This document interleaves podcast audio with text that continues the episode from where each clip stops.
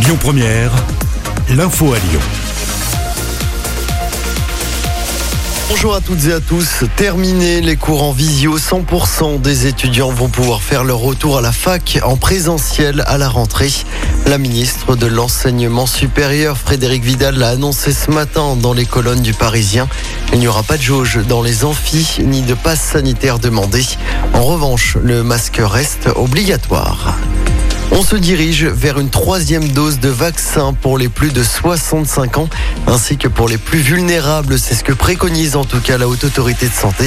Cette troisième dose devrait être effectuée au moins six mois après la deuxième. Un conseil de défense sanitaire est prévu aujourd'hui. 150 Afghans vont être accueillis à Lyon et à Villeurbanne dès cette semaine. L'annonce a été faite hier soir par la préfecture du Rhône. En tout, 270 places d'hébergement vont être mises en place dans notre région. On ne connaît pas encore hein, la date d'arrivée de ces réfugiés. Les réfugiés qui devront respecter un isolement de 10 jours. De la prison ferme pour trois hommes après une agression homophobe près de Lyon. Ils ont été condamnés à des peines allant de 7 mois à un an de prison ferme.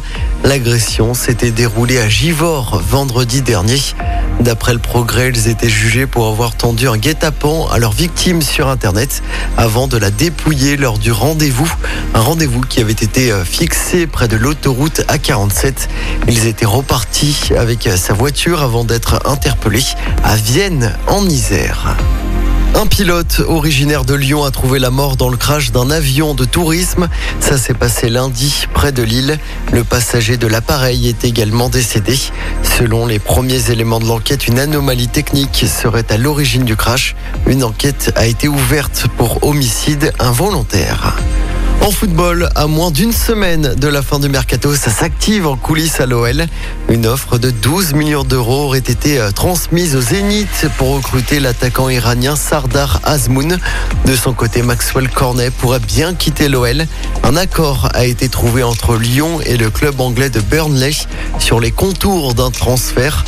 Un transfert d'environ 17,5 millions d'euros.